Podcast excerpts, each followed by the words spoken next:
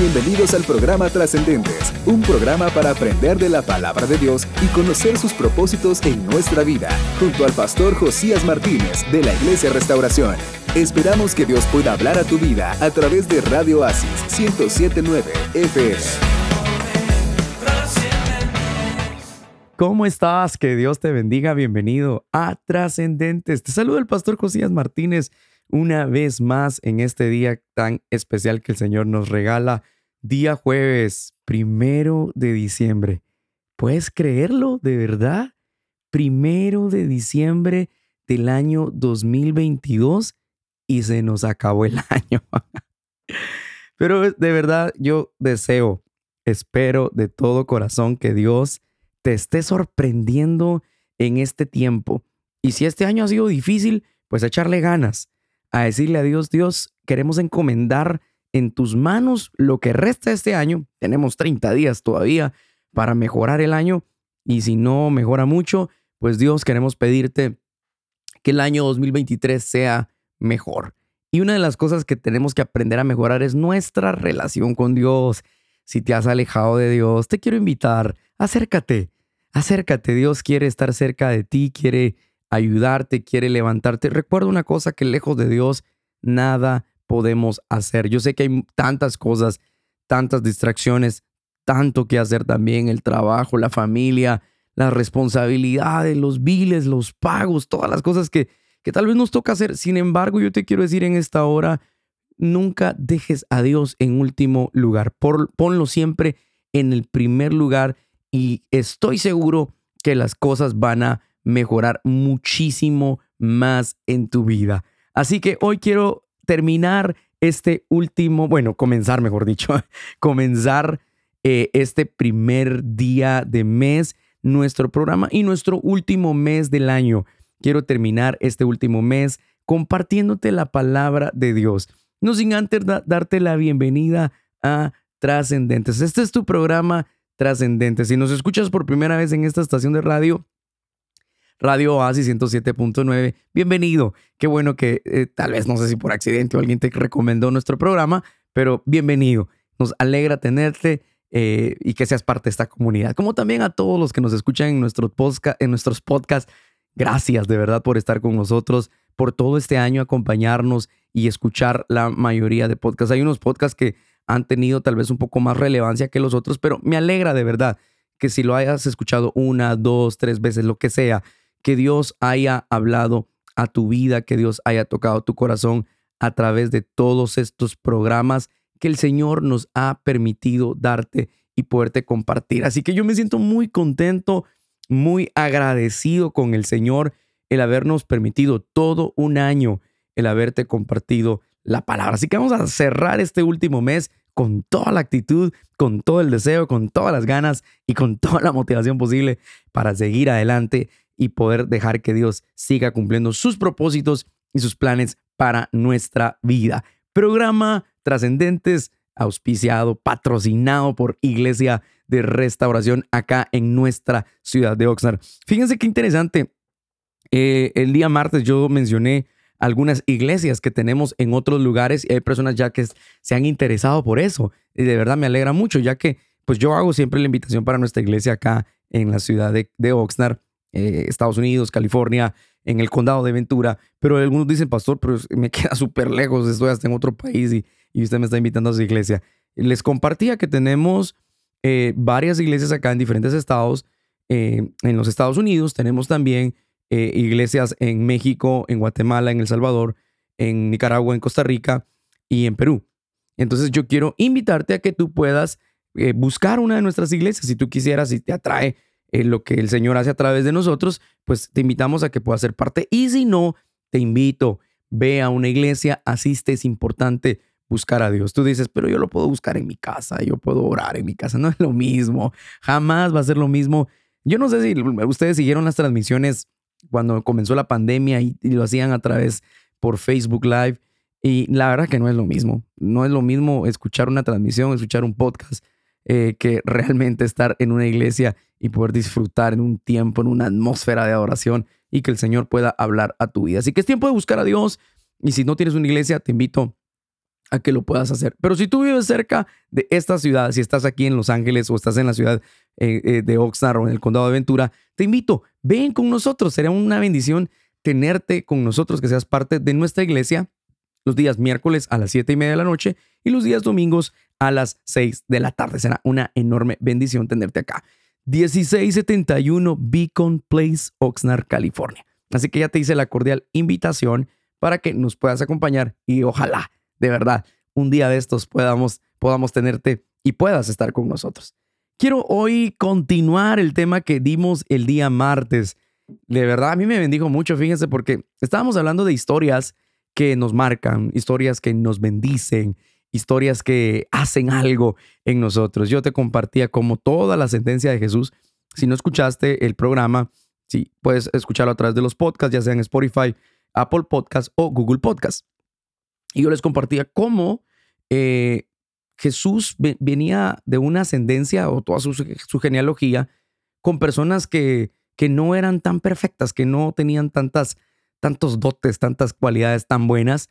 Y, a pesar de eso, en medio de todo eso, aún Dios los toma en cuenta para que formasen parte del linaje de Jesús. Ahora, fíjense cómo vamos con esto y cómo Dios nos lleva a, revelarnos más su palabra y lo que el Señor quiere enseñarnos. Como fíjense que la historia, la historia del mundo, eh, se, se marca a través del antes y después de Cristo. En la historia así está, en todo el mundo. Y partiendo de ahí, miren lo interesante de esto, porque el martes del programa pasado hablábamos del antes de Cristo. Hoy quiero hablarte del después. Cómo Jesús incluso escoge a personas para poder llevar a cabo el plan de salvación. Ahora, el personaje de la persona que más hablamos, de la persona que más ha marcado mi vida, yo te dije, me marcó la vida de Josué, de Moisés, de Abraham, de José, de David, de Daniel, pero el personaje que más ha marcado mi vida siempre, por supuesto, será Jesús. Entonces, a partir de ahí, yo empiezo a entender después de que Jesús nace. Y en, el libro de Mateo, en el capítulo número 4, nos enseña cómo Jesús comienza su ministerio. Y una vez más se repite algo que hablamos el martes, porque Jesús empieza su ministerio buscando gente. Jesús tenía el poder, la capacidad, el talento para poder desarrollar su ministerio solo.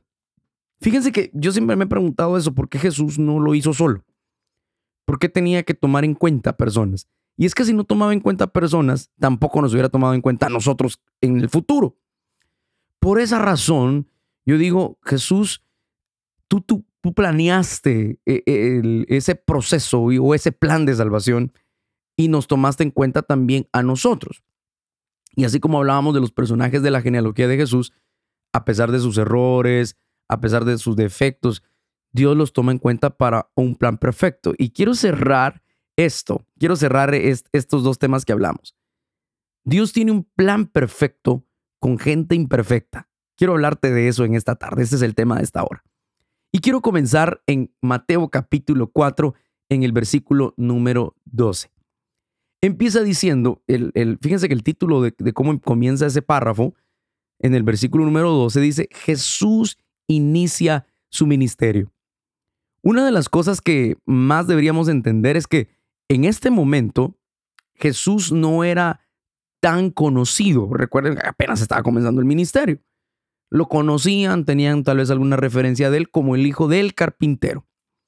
Sin embargo, jamás por lo que él iba a lograr o porque conocían cuál era el propósito o el, la razón del por qué Jesús vino a la tierra.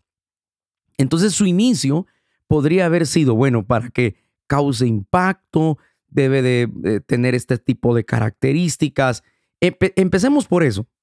Eh, Jesús nace y nace eh, en, en una época difícil, donde tienen que salir huyendo sus padres por una persecución de niños y luego, o sea, el proceso de su nacimiento nace en un pesebre.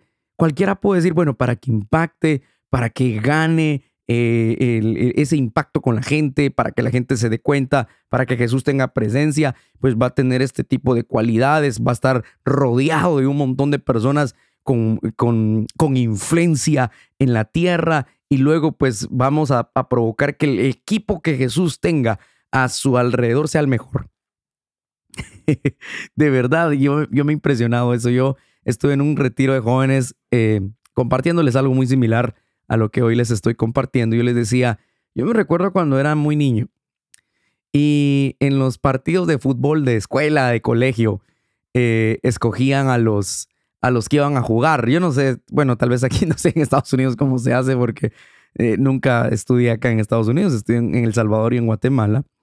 Y allá me recuerdo que en los recreos o en los, en los tiempos de receso, pues cuando tocaba jugar, como que nos ponían como en fila todos y empezaban a escoger primero, ¿verdad? Bueno, vos te vas con aquel y este se va con el otro equipo. Y por supuesto, agarraban primero a los mejores y luego, y los que y tal vez iban quedando ahí poco a poco, pues eran los que no eran tan buenos y el que se quedaba último era que, pues bueno, ni modo, vos te quedaste último y, y, se va con el, que, con el que sobra, porque no sos tan bueno. Entonces muchas veces yo me puse a pensar y dije, Jesús, ¿por qué no tú buscaste como que gente de la época con mucha capacidad, con mucha relevancia, con mucha influencia en, en esa sociedad, en la influencia romana, en la influencia griega, con poder político, religioso. Jesús teniendo la capacidad, por supuesto, porque él podía tocar el corazón de la gente y poder influenciarlos a que pues lo siguieran. Sin embargo, fíjense que Jesús busca gente del común, del corriente. Busca gente igual. Otra vez se repite esto. Gente con defectos. No la mejor. No la más preparada. Tal vez no los que hubieran dicho, bueno, ya escogí a los mejores y por supuesto, con esto vamos a trascender y con esto vamos a lograr todo el plan. Y es aquí lo interesante de esto y es que lo lindo es saber cómo Dios busca gente imperfecta para un plan perfecto y en ese plan perfecto la gente imperfecta pueda buscar la perfección. Espero de verdad que me hayas entendido lo que hoy quiero compartirte. Somos parte de un plan perfecto, aunque somos imperfectos. Y en esa imperfección, Dios nos está perfeccionando. Dice la Biblia que el poder de Dios se perfeccionará en nuestras debilidades. Entonces, si hay algo que Dios mira en nosotros, es nuestra condición, nuestra vulnerabilidad, los defectos, los errores que nosotros tengamos. Y yo me pongo a pensar en todos los personajes que Jesús, en sus discípulos que Jesús llamó. ¿Será que él no sabía quiénes eran? Por supuesto que sabía. Conocía sus nombres, conocía su niñez, conocía su vida, conocía sus debilidades. Mira, encontramos a un Pedro con, con un carácter fuerte, violento, enojado, impulsivo. Encontramos a un Mateo, por ejemplo, que era un publicano y los publicanos tenían mala fama de vendidos, de traicioneros, eh, de ladrones.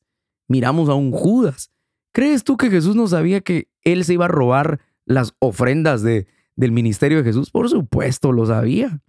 Y todavía Dios lo toma en cuenta. ¿Creen ustedes que no sabía que lo iba a negar? Claro que sí o perdón, que lo iba a entregar, mejor dicho, y que Pedro no lo iba a negar, por supuesto. Pero aún Dios sabiendo de lo que somos capaces de hacer, de, nuestras, de nuestros defectos, de nuestras deslealtades, desde nuestras traiciones a Jesús o al Evangelio, aún así Dios nos toma en cuenta. Dígame si eso no es amor. Eso realmente es amor de Dios hacia nosotros, porque aún Dios sabiendo quiénes somos, eh, lo que somos y lo que vamos a hacer todavía nos toma en cuenta, de verdad, que eso es un, eso es un regalo y es un amor de, Dios hacia nosotros. Entonces, comencemos. Dice la Biblia en, Mateo capítulo 4, verso 12, que Jesús oye que Juan estaba preso. Entonces él vuelve a, a Galilea y dejando Nazaret vino y habitó en Capernaum.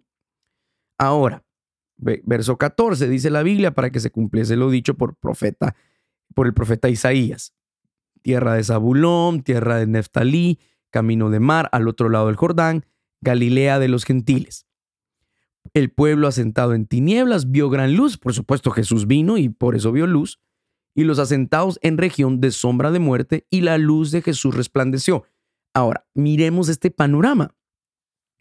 La Biblia prácticamente nos está diciendo que Jesús vino a traer en un lugar de oscuridad, de tinieblas, en un lugar donde se habían asentado las tinieblas, en ese lugar llegó la luz de Jesús. Ahora, en ese lugar, si había tinieblas, ¿qué calidad de personas iban a ver? ¿Qué tipo de personas iba a encontrar? Imperfecta. Gente metida en tinieblas, en oscuridad, con muchas cosas malas por lo que les rodeaba y por lo que estaba alrededor de ellos. No podía encontrar como elementos, los mejores elementos para tomarlos en cuenta. Y otra vez te voy a repetir esto. ¿Por qué Jesús entonces no lo hizo solo si los elementos no eran tan buenos? Personajes que tres años y medio después, cuando apresan a Jesús, huyen, no se quedan juntos, desobedecen. Incluso, para mí, hasta dudaron de, su deidad, dudaban de sus profecías, de lo que él había dicho. Porque cuando Jesús resucita, y, y si tú lees en los últimos capítulos de Mateo, cuando Jesús resucita, en Mateo 28, te das cuenta que los que fueron al tercer día a la tumba para ver si Jesús había resucitado, no fueron ninguno de estos doce. Ninguno. Fueron dos mujeres que ellas salieron corriendo después de que se dieron cuenta que Jesús había resucitado a darle las buenas noticias que Jesús había, había resucitado. Ahora, Jesús sabía eso, por supuesto, que estos hombres le iban a fallar, le iban a negar, no iban a ser obedientes, no iban a, escuchar su voz, incluso iban a dudar de ese plan que Él les había presentado. Y aún así Dios los toma en cuenta. Verso 17. Esto tiene que bendecirte, tiene que trascenderte en esta hora. Dice la palabra. Desde entonces Jesús comienza a predicar. Y empezó a decirles a todo el mundo, arrepiéntanse, porque el reino de los cielos se ha acercado. Venía un nuevo mensaje Recuerdan ustedes que el pueblo de Israel estaba siendo oprimido por el imperio romano. Una opresión que ya llevaban años de tenerla porque ya ellos ya habían tenido otras conquistas. Los babilonios, los medopersas, los griegos y ahora los romanos. Y ellos en algún momento soñaban y esperaban poder regresar a aquellos años de gloria que habían tenido con el rey David, por ejemplo. Aquellas conquistas y ellos esperaban, anhelaban que se levantara un personaje eh, con poder para poder vencer toda esa opresión que el imperio romano estaba, los estaba sometiendo. Entonces cuando ellos comienzan a escuchar que se arrepientan porque el reino de los cielos se ha acercado, ellos imaginaron, incluyendo los discípulos, ellos imaginaban que Jesús se iba a levantar con poder político, poder económico, poder religioso e iba a derrocar al imperio romano. Me imagino que en algún momento eso, eso pensaban ellos. Entonces cuando Jesús comienza a predicar el Evangelio, diciendo el reino de los cielos se ha acercado, que por supuesto todo el mundo desconocía qué significaba el reino de los cielos, la transformación, el cambio, esa mm, transición entre la ley y la gracia venía sobre la humanidad y que la salvación no solamente venía para el pueblo de Israel, sino para, para, para los gentiles, para todas aquellas personas que no son judías. Ellos no, por supuesto, no iban a entender eso. Pero en el verso 18 dice la Biblia, andando Jesús junto al mar de Galilea, mira a los dos primeros hermanos, a Simón, llamado Pedro, y a Andrés su hermano, que echaban la red en el mar porque estos eran pescadores, esa era su profesión. Y les dijo, venid en pos de mí y os haré pescadores de hombres. Entonces ellos, dejando al instante las redes, le siguieron. Ahora, estos hombres tenían, por supuesto, experiencia en la pesca. No tenían experiencia en conquistar en relaciones humanas. No tenían la, experiencia en hablarle a la gente, de socializar con las personas. No, esos eran personas que eran mm, como muy encerrados, como muy entre ellos mismos. No tenían relaciones personales y mucho menos de relacionarse o de hablar. Era parte como del vulgo, si lo queremos decir de esa forma. No tenían como mucho, mucha educación eh, bueno, esa es mi perspectiva y eso es lo que he entendido de la historia. Puede ser de que sí, puede ser que no, pero eso es lo que yo veo. De que eran personajes que no, no eran como muy influyentes, tal vez esa es la expresión que quiero buscar. Muy influyentes en la sociedad. Y cualquiera puede decir, bueno, para poder influenciar y presentar un plan de salvación, busquemos gente influyente. Hoy que estamos en la época de la tecnología, busquemos influencers que hagan, que sean youtuberos o que sean TikTokers, que tengan buena influencia, que tengan muchos followers en Instagram, en TikTok, en YouTube, y que a través de ellos podamos nosotros eh, presentar lo que nosotros queremos lograr. Cualquiera pudo haber dicho en esa época, busquemos gente de influencia, busquemos gente que se comunique con los demás, gente que tenga eh, récord, que tenga experiencia en hablarle a la gente, en convencer a la gente, en influir a las personas. Busquemos ese tipo de personas para lograr ese plan. ¿Y a quién buscó a Jesús? A alguien que no se relacionaba con mucha gente, a alguien que tenía mal carácter, que era impulsivo, que era violento, que era enojado.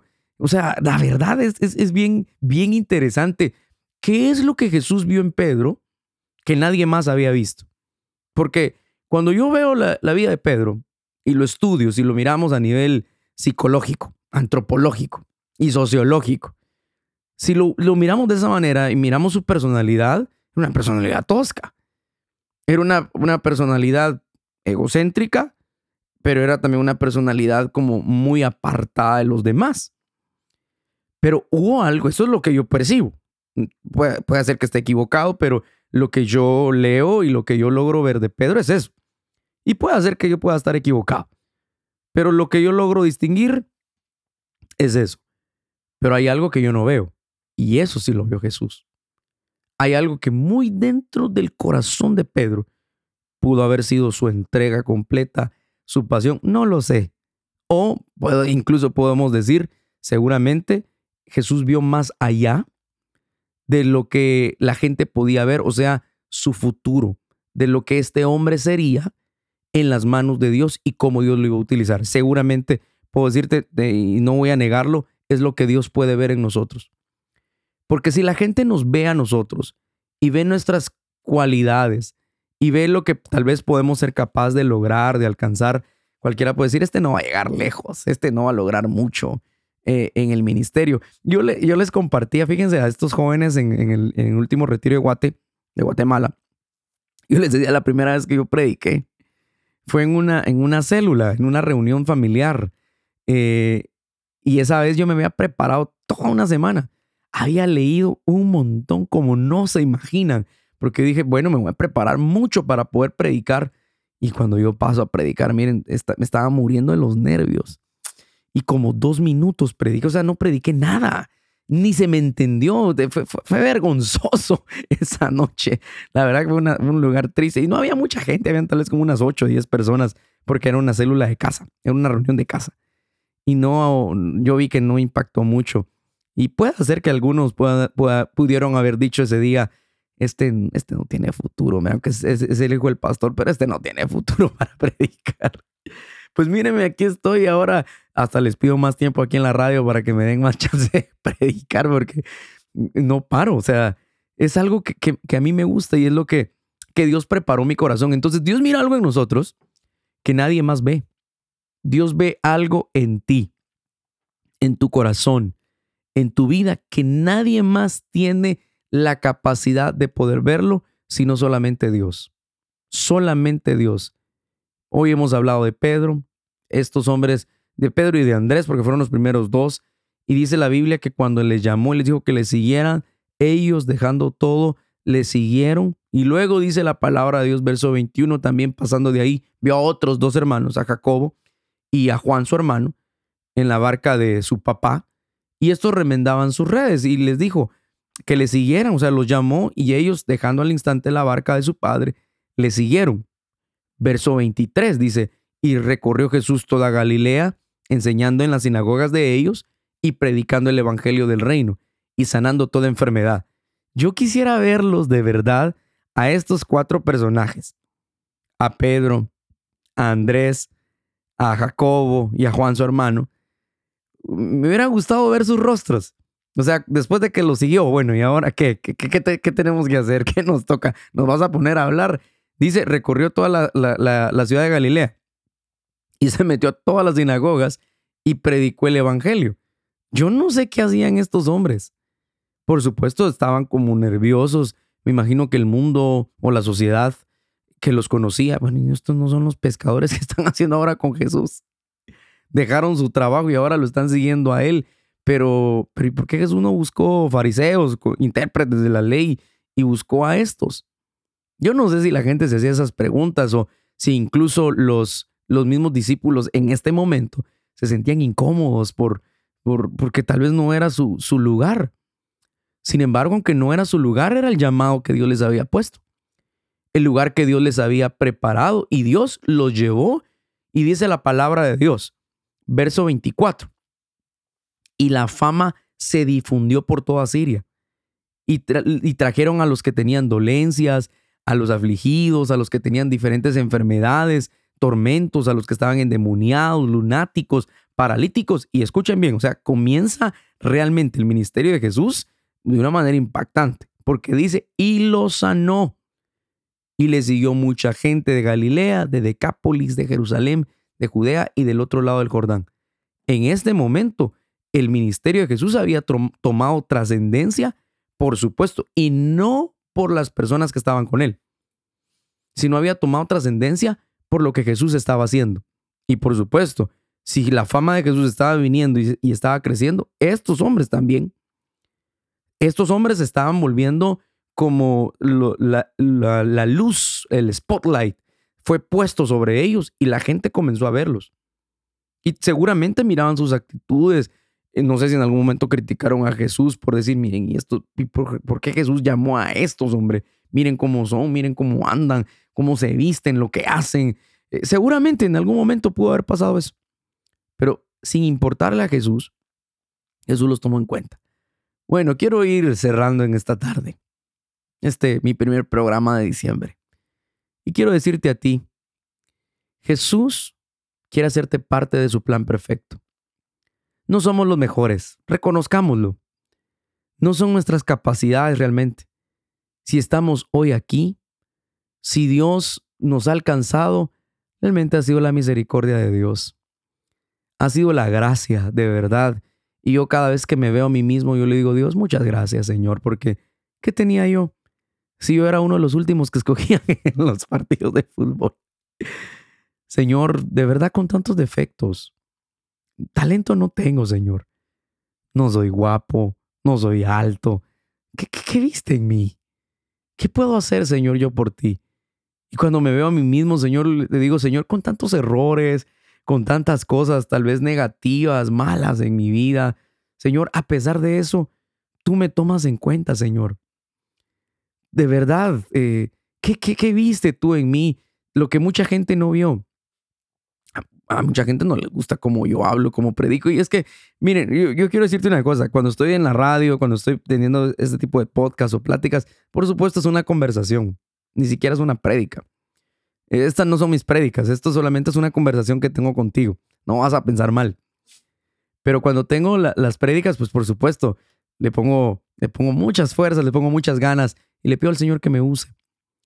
Pero yo entiendo que al final no es ni mi talento ni mi cualidad eh, por la razón del por qué estoy ahí. O porque Dios dijo, lo voy a usar porque con, con este la voy a hacer y, y con este voy a lograr. No, la verdad que no sino que Dios en su misericordia nos puso en sus manos y nos ha dado el privilegio de ser llamados y de ser hechos hijos de Dios. Termino en esta tarde diciéndote lo siguiente.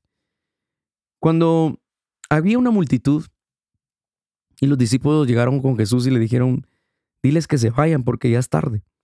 Jesús les dijo, denle en vosotros de comer. Y uno de ellos dijo, no tenemos solamente estos pocos panes y estos cuantos peces. Y lo que más me impactó fue que, que Jesús solamente los bendijo y la multiplicación de, de, la, esta, de esta alimentación de los cinco mil se dio en las manos de los discípulos, de esa gente imperfecta, de esa gente tal vez con, con errores y con pecados. A pesar de eso, Dios te toma en cuenta y, los, y quiere que los milagros se desarrollen en ti a pesar de tu imperfección, porque Dios quiere perfeccionarse en medio de tu debilidad. Así que en esta hora yo quiero decirte, Dios te está alcanzando sin importar quién tú eres, sin importar lo que has hecho. Dios quiere transformar tu vida, transformar tu corazón y que tú te puedas acercar a Él. Y si has estado lejos de Dios, esta es una muy buena oportunidad para acercarte a Él. Espero que esta palabra haya bendecido tu vida, que toque tu corazón, que te inquiete a buscar más de Dios y que por supuesto te acerque más a Dios. Soy el pastor Josías Martínez y para mí ha sido un honor, una bendición darte la palabra de Dios en, este, en esta semana. Nos vemos la próxima semana, martes seis y media, jueves seis y media de la tarde. Que Dios les bendiga. Nos vemos pronto. Un fuerte abrazo. Trascendentes, un espacio para aprender de la palabra de Dios y conocer sus propósitos en nuestra vida, junto al pastor Josías Martínez. Conéctate con nosotros todos los martes y jueves a las 6.30 de la tarde, solo en Radio Asis 1079 FM.